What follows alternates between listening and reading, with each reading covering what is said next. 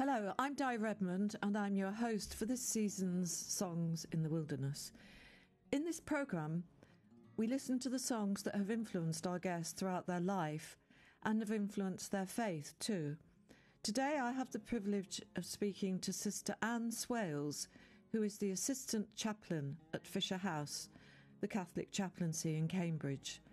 Thank you for joining us today, Sister Anne. I gather from what you've told me that you were born in North Wales, but your family moved to Devon when you were a little girl. Yes, that's right. Um, so, first of all, thank you for that lovely introduction, Di, and it's a huge pleasure to be with you today and, and to share a little bit about my life of faith and the music that's influenced that over the years. So, yes, I was born in North Wales, and that was because um, my family are English, but my father had a job in North Wales at that point. But he was an older father. He was quite a lot older than my mother. And actually, he retired when I was three, and he retired to Devon so that we could live nearer my grandparents, my maternal grandparents.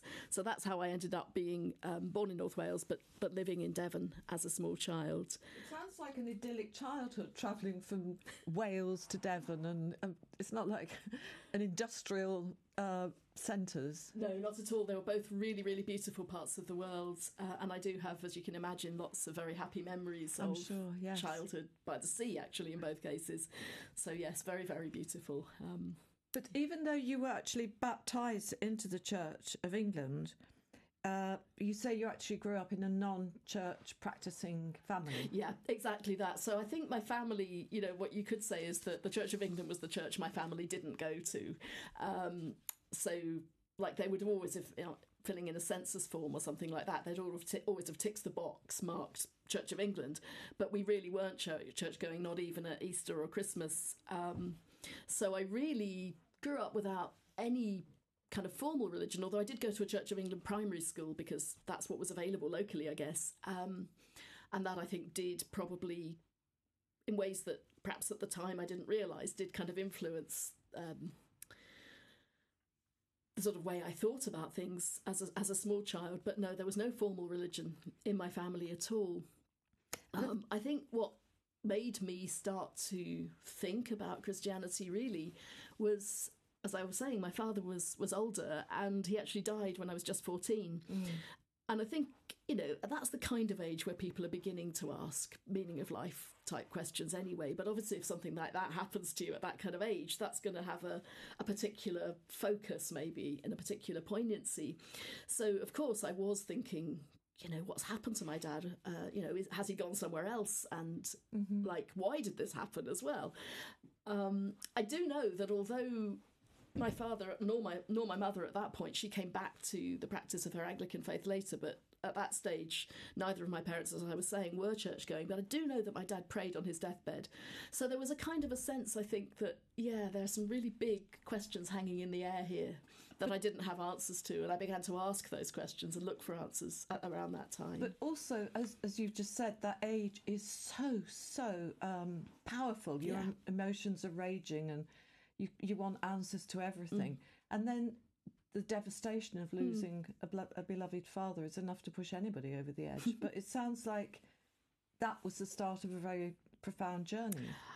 It was, and because it was starting at that kind of age, of course, I undertook that journey in the way that is kind of appropriate to that age, I guess. And looking back on it now, some aspects of it I feel quite embarrassed about because it kind of sounds really weird and precocious. Like when I was 16, um, was when St John Paul II visited England for the first, well, right, for the time yeah. when he did. And although, as I say, my family were very culturally Church of England, even though we never went to church, I couldn't kind of imagine becoming Catholic at that stage, but there was nevertheless there was something about the papal visit when you saw it on telly or whatever, and I just thought, my goodness, I want what these people have got. That's um, interesting. And but what I did as a result of that, because as I say, I couldn't have imagined just getting in touch with the Catholic Church, and in fact, there wasn't a Catholic Church anywhere near where we lived anyway. What I actually did was I wrote a letter to the Archbishop of Canterbury. And I said, I quite like this Christianity idea, but you know, I've got two or three little problems with it. Could you sort those out for me? And then I might think about becoming a Christian.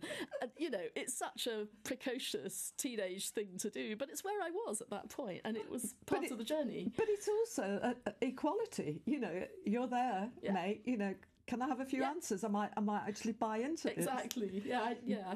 Yeah. But it sounds like you were always questioning, and so whilst you were studying in Oxford, um, you must have made quite a few leaps because it was there that you were fully received into the church. Was That's that's exactly right. So I went I went to Oxford. Um, somebody still wrestling with these questions. The Archbishop of Canterbury, I'm sorry to say, didn't give me all the answers I expected. Uh, no, he did. A, he did a nice job. What he actually did was he sent a letter to the Bishop of Exeter, and the Bishop of Exeter sent a letter to a vicar in near where I lived, and then this vicar turned up on my doorstep, and we ended up being very good friends and talking a lot about religion and stuff. And so that was the kind of background I went to Oxford with. But that paid off. It that boldness. Absolutely. I wonder if that would happen now. I don't know. It's an interesting question, that isn't it? Yeah. It's a very interesting question. Um, So you took that information with you to Oxford. Were you thrilled to be going to Oxford? oh, I was. I mean, my brother. I have a brother who's seven years older than me, and he, as far as any of us know, he was like the first member of our family to go to university, and you know, it was such a big deal that we were going to university, and and I was really, really thrilled to be going to Oxford. Um, but and when I arrived, I just somehow ended up having lots of Christian friends, and I think the process of becoming a practicing Christian, and it was still in the Anglican tradition, was really a very gradual and quite gentle one. It was like these people, again, these people have got something I want, but also they're people who really care about me. Um, they inspire and kind of bring good things out of me. It was a very human and, and as I say, quite a, a gentle thing. It wasn't like, you know, claps of thunder and the Lord kind of revealing himself in any dramatic way. And at a certain point, I just thought, yeah, I can do this Christian thing. I do. I think I can sign up to this. Um, That's interesting. Which college was, was- that? Was I- that indicative of? I mean, did it provide you the, the college particularly? Maybe it did actually, looking back on it. So I was at Merton, Oh, um, and yeah, I think it was certainly at that point. It probably was. I don't know how typical or atypical, but yeah, there was certainly a strong Christian community in that college for sure. Um, what happened a bit later on was so I finished my English degree and I started doing um, theology. I did a second degree in theology. And whilst I was doing that, I met um, a young Catholic lad who was at that point an undergraduate student, and we started going out. And so it was really through him that I met the Catholic Church specifically. Oh, okay, right. Um, so yes, that's that's kind of the background to that. So yeah, isn't it twists of fate that lead you to your destiny? Absolutely, yeah. Well, let's talk about your first piece of music. Now, why did you choose this? Would you like to? I mean, I know what it is, but I want you to do the introduction. So, so I've chosen something from Handel's Messiah, and there are a couple of reasons for this. Um, the first is that this was I, I love choral singing, and this was the first time I ever had the opportunity to do a big piece of choral singing when I was still at school, and it was actually just after my dad died, and in the little village down in Devon where I went to school. There was a really inspirational woman who was um, a congregationalist minister, but she also had a great love of choral music, and she set up this choir to sing Handel's Messiah one Easter, and I was part of that, and I was also invited actually sing a little solo in it, and this this was the solo I sang, so it has all those meanings for me, um, but also I just think it's such a consoling and peaceful text set to music that's very appropriate to the the atmosphere of the words. And of course that consolation even though I couldn't maybe quite have named it as coming from God or being at that stage of my life it was it was somehow consoling and inspiring when I was still grieving for my father. So it's got all sorts of special memories for me but also I still just really love it and I still find it consoling and inspiring. so yeah that's that's the reason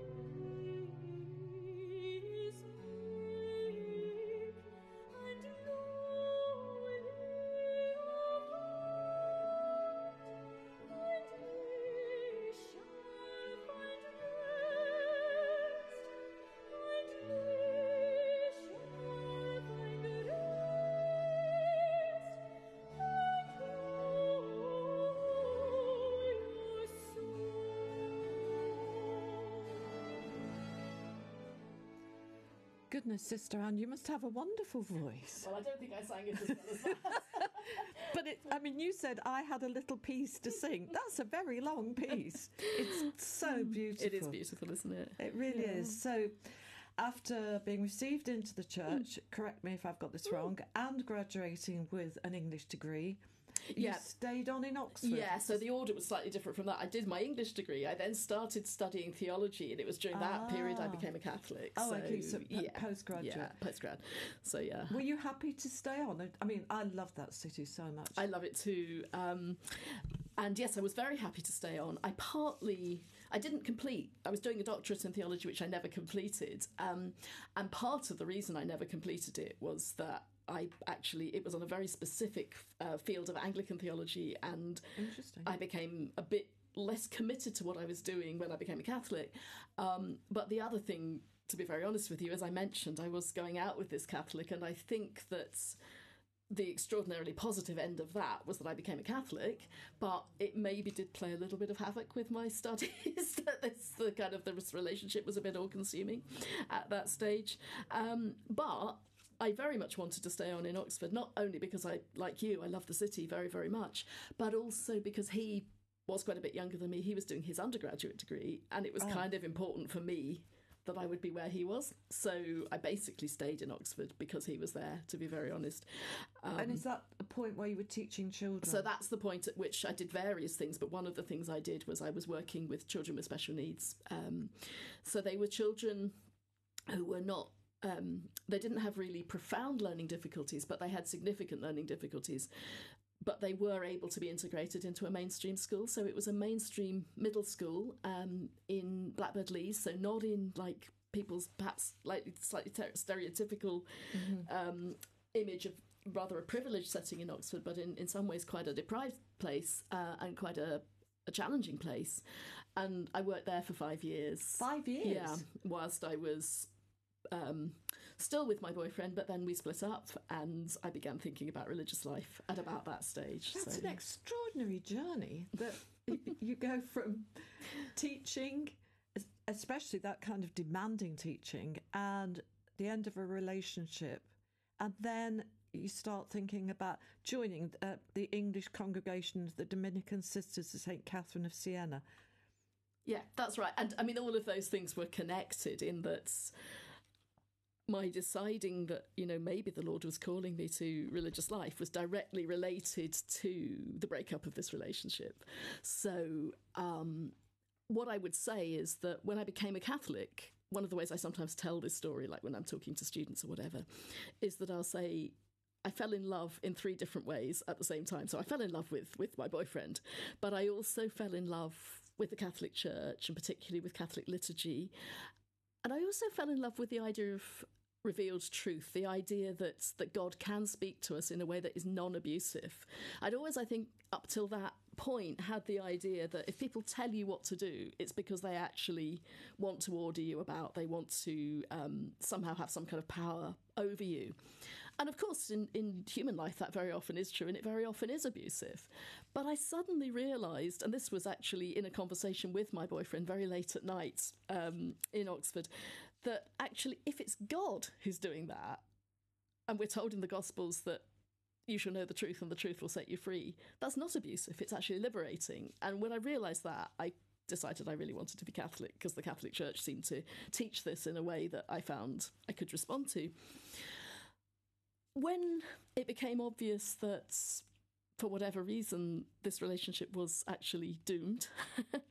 uh, I, to be honest, I fell apart completely. Oh. It was a really, I mean, I think, although many, many good things came out of it, I think at the end of the day, it wasn't a terribly healthy relationship and it was right that it ended.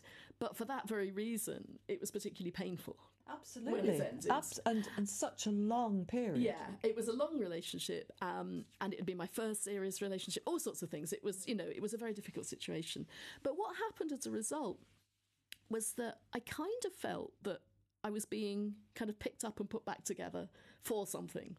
And uh, I had all sorts of in some ways quite naive and romantic ideas about what my vocation might look like. One of the ideas I had very early on was that I would carry on doing what I was doing, working in this school in Blackbird Leys, um, but like be a I didn't. There's a, there's there's something within the church, um, as I'm sure many of our listeners will know, called, called consecrated virginity, and oh, I yes. thought I might be a consecrated virgin. I didn't have that terminology at that point, so I called it in my head. I called it being an urban hermit, and that's what I wanted to do. Um, so I was going to be working in the school and then spend the rest of my time kind of interceding for for the estate of Blackbird Leys and the city of Oxford, and, and it was a beautiful vision. But I very quickly dis- discovered that I just don't have enough discipline to do that. I need if I'm going to lead any kind of disciplined life of prayer, I need the structures. Oh, absolutely. And so I've got huge admiration for people who can do that, but I thought, no, I can't. I then thought about possibly being an enclosed nun, a Carmelite.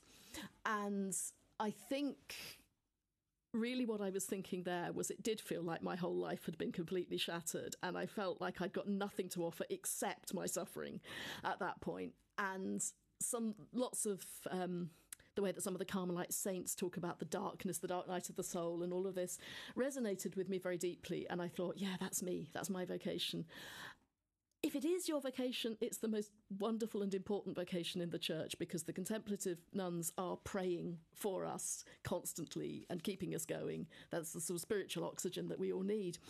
But if it's not your vocation, I think it would send you mad within a month.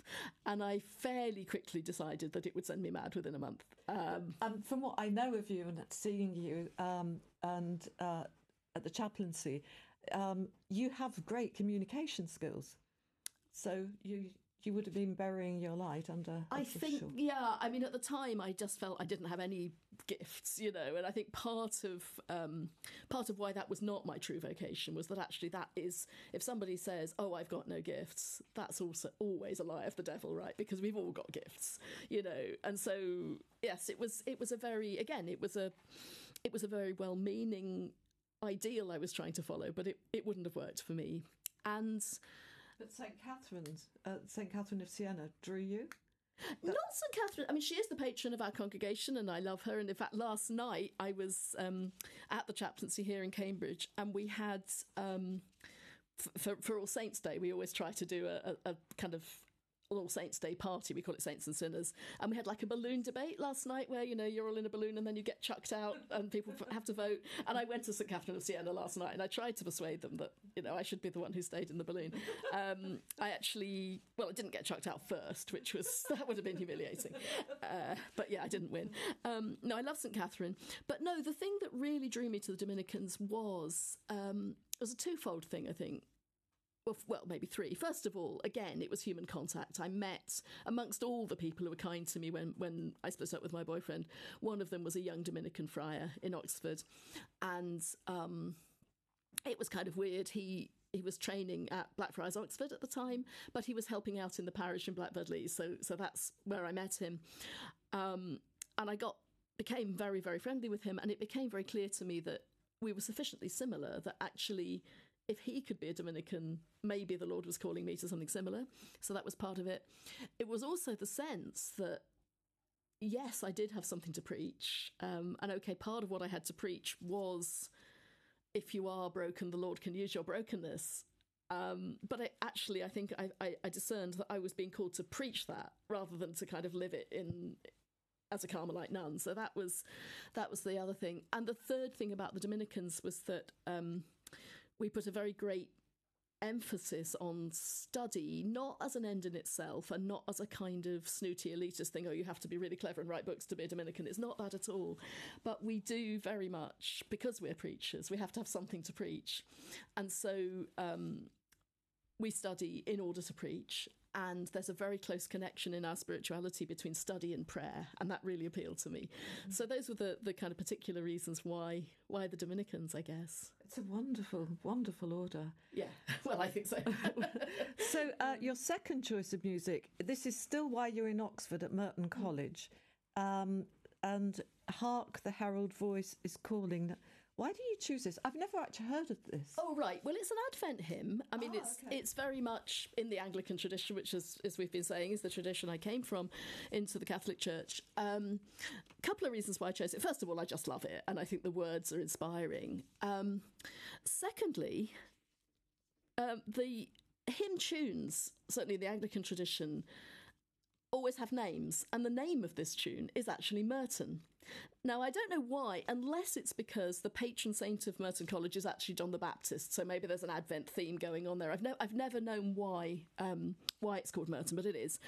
And going right back to the beginning of my time in Oxford, I was saying earlier that it was like a huge thing to, to have got into Oxford. And when I was going up for my interview, the interviews like they do here in Cambridge, they always happen just after the end of the Michaelmas term, so it's always in Advent. And I went to church because I was really going to church, kind of putting my toe in the water at that stage. Uh, I went to church, and the first hymn that we sang at the um, Holy Communion service that morning in this little Anglican church in the middle of the Devon countryside was Merton, and I kind of took it as a sign. and of course, um, and I've asked, and I, I hope that this is the one that, that you've been able to find for me, I'd be really grateful if it was. I've actually asked that this recording we're going to listen to is the choir of Merton College, oh, Oxford. So, fantastic. yeah, let's wait and see. I think it might be.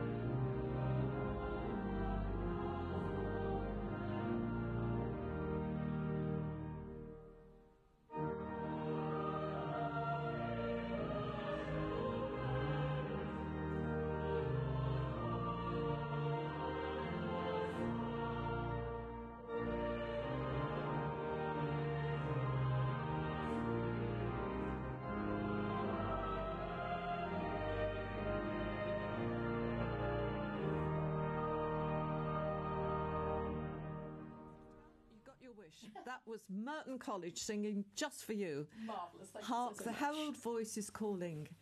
So, listeners, our music choices this morning have been chosen by my guest, Sister Anne Swales, who is the assistant chaplain at Fisher House, the Catholic chaplaincy in Cambridge.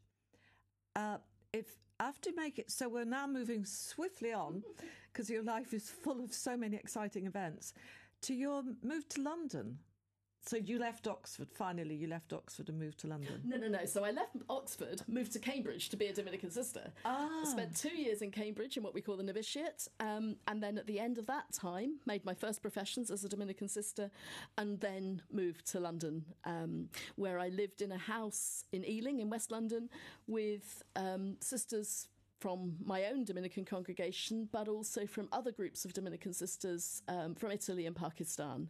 So that's what I was doing in London. I was there for, for five years and. Um, Five years is a long time. It is a long time, and a lot happened in those five years, but we probably don't have time to, to go into that in too much detail, I'm guessing.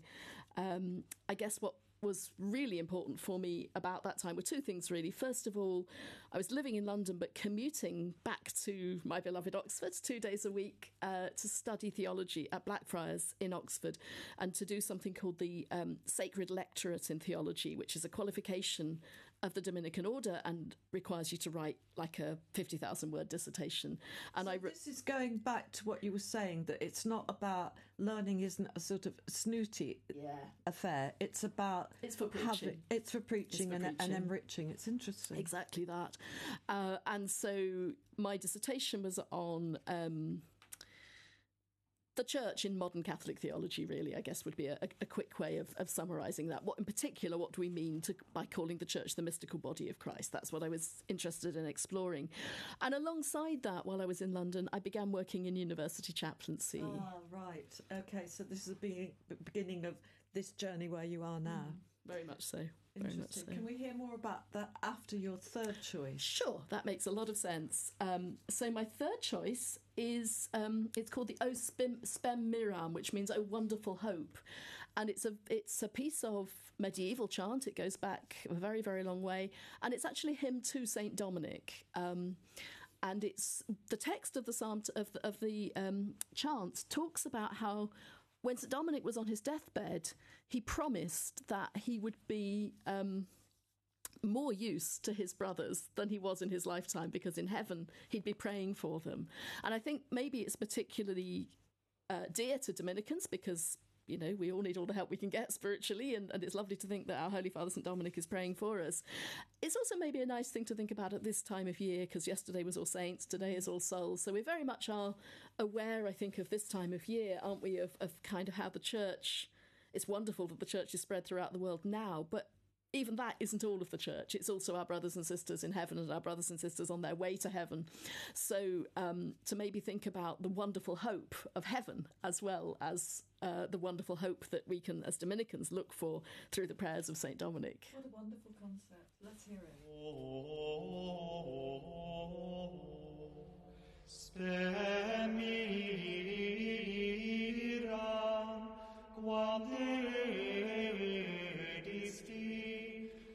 martiris ora te fleventimus dum post mortem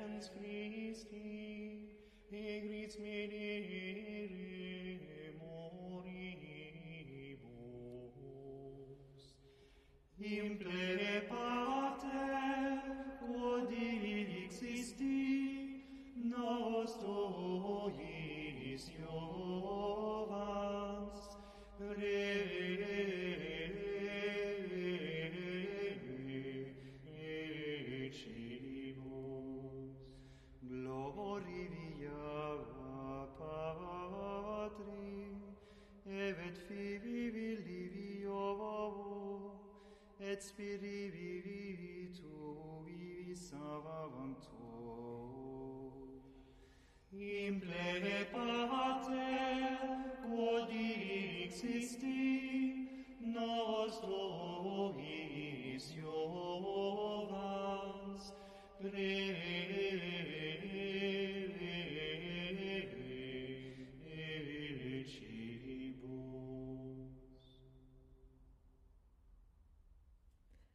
Wonderful music. Thank you so much for that. I've never heard it before. Oh, it's gorgeous, isn't It's it? absolutely Really beautiful. gorgeous. And that recording actually um, was made by two young Dominican friars, one of whom he's he's actually Dutch, but he did his studies, um, his novitiate studies in Cambridge, so actually know and recognised his voice. So Oh, it's particularly lovely. special for me. Thank you so much for, for that. No, it's a, a real, real pleasure.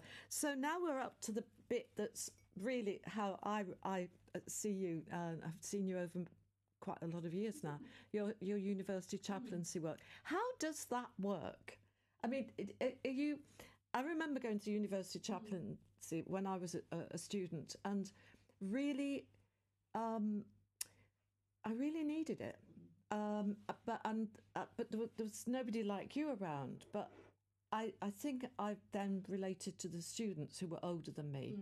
Um, so how do you sort of wait for people to come to you, or do you initiate events, or how do you? It, it's a combination of things, and it depends a little bit on the institution. So, when I was working in University Chaplaincy in London, for example, um, London University is a massive institution and, and it has these constituent colleges, but each college is the size of a university anywhere else. So, for example, I was um, mainly working at King's College London, and there I was part of a wonderful team, and it was an ecumenical team. So there was a different, kind of slightly different dynamic to it from how it is here in Cambridge, for example, where all the colleges have their own chapel, which in most cases are Anglican, and then Fisher House is the is the chaplaincy for the, the entire university as a Catholic chaplaincy. So you know there are things like that that are different from place to place. Um, but I'd say that both in KCL and in Cambridge, I've been hugely blessed by having students who are. Um, extremely full of initiative, want to start things up, and uh, to a large extent, uh, what the chaplains do is they enable that. Obviously, you know, a little bit of a guiding hand, a little bit of the sort of older sister or older brother or mother or father figure, um, you know, depending on exactly who the chaplains are. But it's a combination, really, of, of student initiative and chaplains' initiatives coming together, I'd say. But have you ever been in a situation where you you just think, well, we've got nothing. I've just got to kickstart this. I've, as I say, I think I've been really blessed by other people being around to, to, to at least help out with the kickstarting. I guess the nearest thing I'd, I'd describe to that would be our experience here at Fisher House in the aftermath of the pandemic when, you know, um, and I'm sure this would be in one way or another replicated all over the country and indeed all over the world that you know an awful lot of things that we could take for granted did have to be kick-started. Mm. but even there you know it was often the students coming up and saying oh you know can we do this? Can we do that? It's it's yeah it's just an enormously inspiring ministry to be part of. And, and wonderful that they come to you and say let's get started. Exactly. I mean one of the things that you know i found most moving over the last year was um, we had a huge response at Fisher House to the crisis in Ukraine and students wanting to donate, wanting to help out in all sorts of ways. But you know, that's that's just one example among many. There's there's so much good that happens in these ways. It, yeah. yeah, I mean it's it's very life enhancing when when you're surrounded by young people with that amount really of energy and yeah, and exhausting passion. as well sometimes. Yes. But now yeah. we're up to your fourth choice of music, which is the proclamation of Christmas. We seem to be doing a very procedural journey here, which is nice. Yes, we've been dotting around all over the, the church this year, haven't we? Um, I have to say, this is a bit of an indulgence in that it's not as directly connected with um, particular events in my life as some of the others. I have actually sung this twice myself, but I've principally put it here just because I really, really love it and I would love to kind of. Um, spread my enthusiasm for this piece that again I think may be a bit unfamiliar to some people. What it is is um, as as you'll hear, it's it sounds uh, begins. Um, quite mundanely, it just says the 25th day of December. And it's actually, if you can imagine what it is, it's a page torn from um, the book that describes all the different days in the church's year. So, like, you know, this happens to be the saint's day that falls today. Only this particular saint's day is, is, the birth of our lord. And it kind of describes the significance of christmas.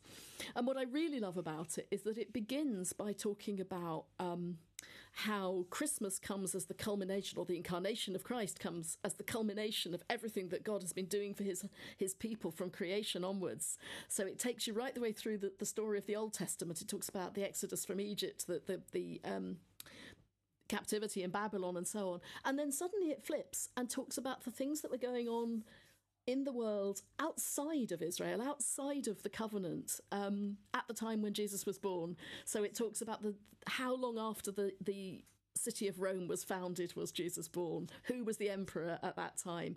And it says to me really, really powerfully, um, both that there is something amazingly generous and and yeah, just overwhelmingly beautiful about God stepping into our very mundane, normal world with all the political strife, all the difficulties, um, as one of us, and yet at the same time doing something absolutely marvelous and um, miraculous with, with us in that space. So that's why I've chosen it.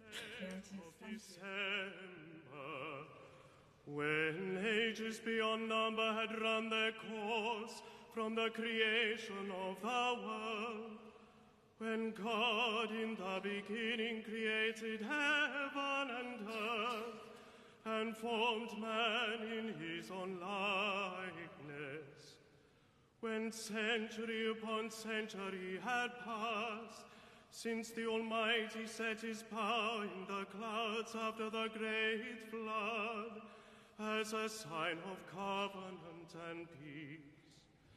In the 21st century, since Abraham, our father in faith, came out of the Ur of the Chaldees, in the 13th century, since the people of Israel were led by Moses in the exodus from Egypt, around the thousandth year since David was anointed king.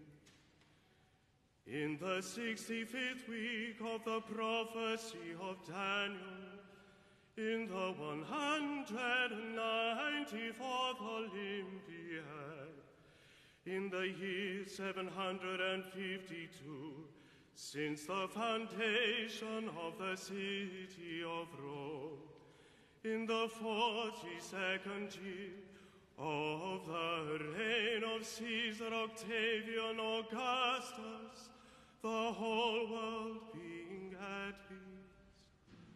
Jesus Christ, eternal God and Son of the eternal Father, deciding to consecrate the world by his most loving presence, was conceived by the Holy Spirit and when nine months had passed since his conception, was born of the Virgin Mary in Bethlehem of Judah, and was made man. The Nativity of our Lord Jesus Christ, Proclamation of Christmas. That is actually a textbook in itself. It is. It's stunning. It's isn't extraordinary. It? Yeah. If you could learn it off by heart, you could just do all your exams. Absolutely. Yes, the entire entirety of salvation history in a couple of minutes. It's amazing. Extraordinary. Have any of Sister Anne's music choices inspired you this morning? Do you have any personal connections with hymns or worship music? If so, please email us at music at radiomariaengland.uk. We would love to expand our library and need your suggestions. Let's talk a little bit more before we have to leave you about um, Fisher House, which is very, one of my favourite places in Cambridge. Mine too, and it's really hard to, to put into words what Fisher House means. I think to any of us who, who've who've had anything to do with it. I guess one of the ways I most easily can is to say that one of the other things I've been doing with my life whilst working at Fisher House has been right trying to finally do a doctorate. So I failed in Oxford. I'm, I'm hoping to succeed in Cambridge. And I've been writing a doctorate, which I've just finished. And of course, when you um, submit a doctoral thesis, it's traditional to put in acknowledgements. Uh, yeah. And I've dedicated my thesis to two groups of people without whom I couldn't have done it. And one is my own congregation of Dominican sisters, but the other is the students of Fisher House. They sometimes laugh because the subject of the thesis is actually the theology of suffering. And so it sounds a bit weird to say, oh, you know, working at Fisher House kind of gave me lots of material. it's not that. It's that they're, as I was saying earlier, the way that they're so engaged, so interested, so inspired, but also so faithful and so compassionate. Um, I really couldn't have, have done that work without without them. And yeah, it's just been uh, such a joy to work with them and, since and 2011. We you can't mention Fisher House without ever ever mentioning Father Wonderful Mark. That's true. So um, when I first worked at Fisher House. Um, I actually, my time at Fisher House predated Father Mark, and I worked with, with Father Alban McCoy, who was also wonderful. Then, two years into my time there, Father Mark arrived. And yes, in many ways, Fisher House and Father Mark, as I say, you, you, you just do have to mention them in the same breath. Very sadly, Father Mark died um, uh, in 2021, and we're still missing him very, very much. Uh, and my last piece of music, which I guess uh, we'll come on to very shortly, is actually partly dedicated to his his memory. Um, but yes, he was a huge influence on me. He actually was 100% behind me beginning the thesis. In fact, it's through him that I met my um, dissertation supervisor. Uh, yes, I, I I couldn't put into words what I owe to Father Mark. He's uh, wonderful. He's so so much missed. Mm. So your last piece of music um, is sung by Clare College. Mm. So we're back to Cambridge. Um, left Merton, back to Cambridge. Um, God so loved the world. That's right. So, God So Loved the World is from Stainer's Crucifixion, which is a, a, another classical part of the the Anglican um, choral repertoire. So, it, in a way, it's it's kind of connected with with my heritage in that way as well. I've chosen this particular recording of it because it is sung by the college, uh, the, the choir at Clare College, which is my college in Cambridge. That's where I've been doing oh, right. the PhD also, this particular recording was made during lockdown. It was one of those which was made with everybody recording it on their phones and then it being magically spliced together, which I just think is such an inspiring use of technology and very, very moving in itself. One of the comments uh, on this uh, online is God so loved the world and no pandemic could put a stop to that. And I find that really, really inspiring.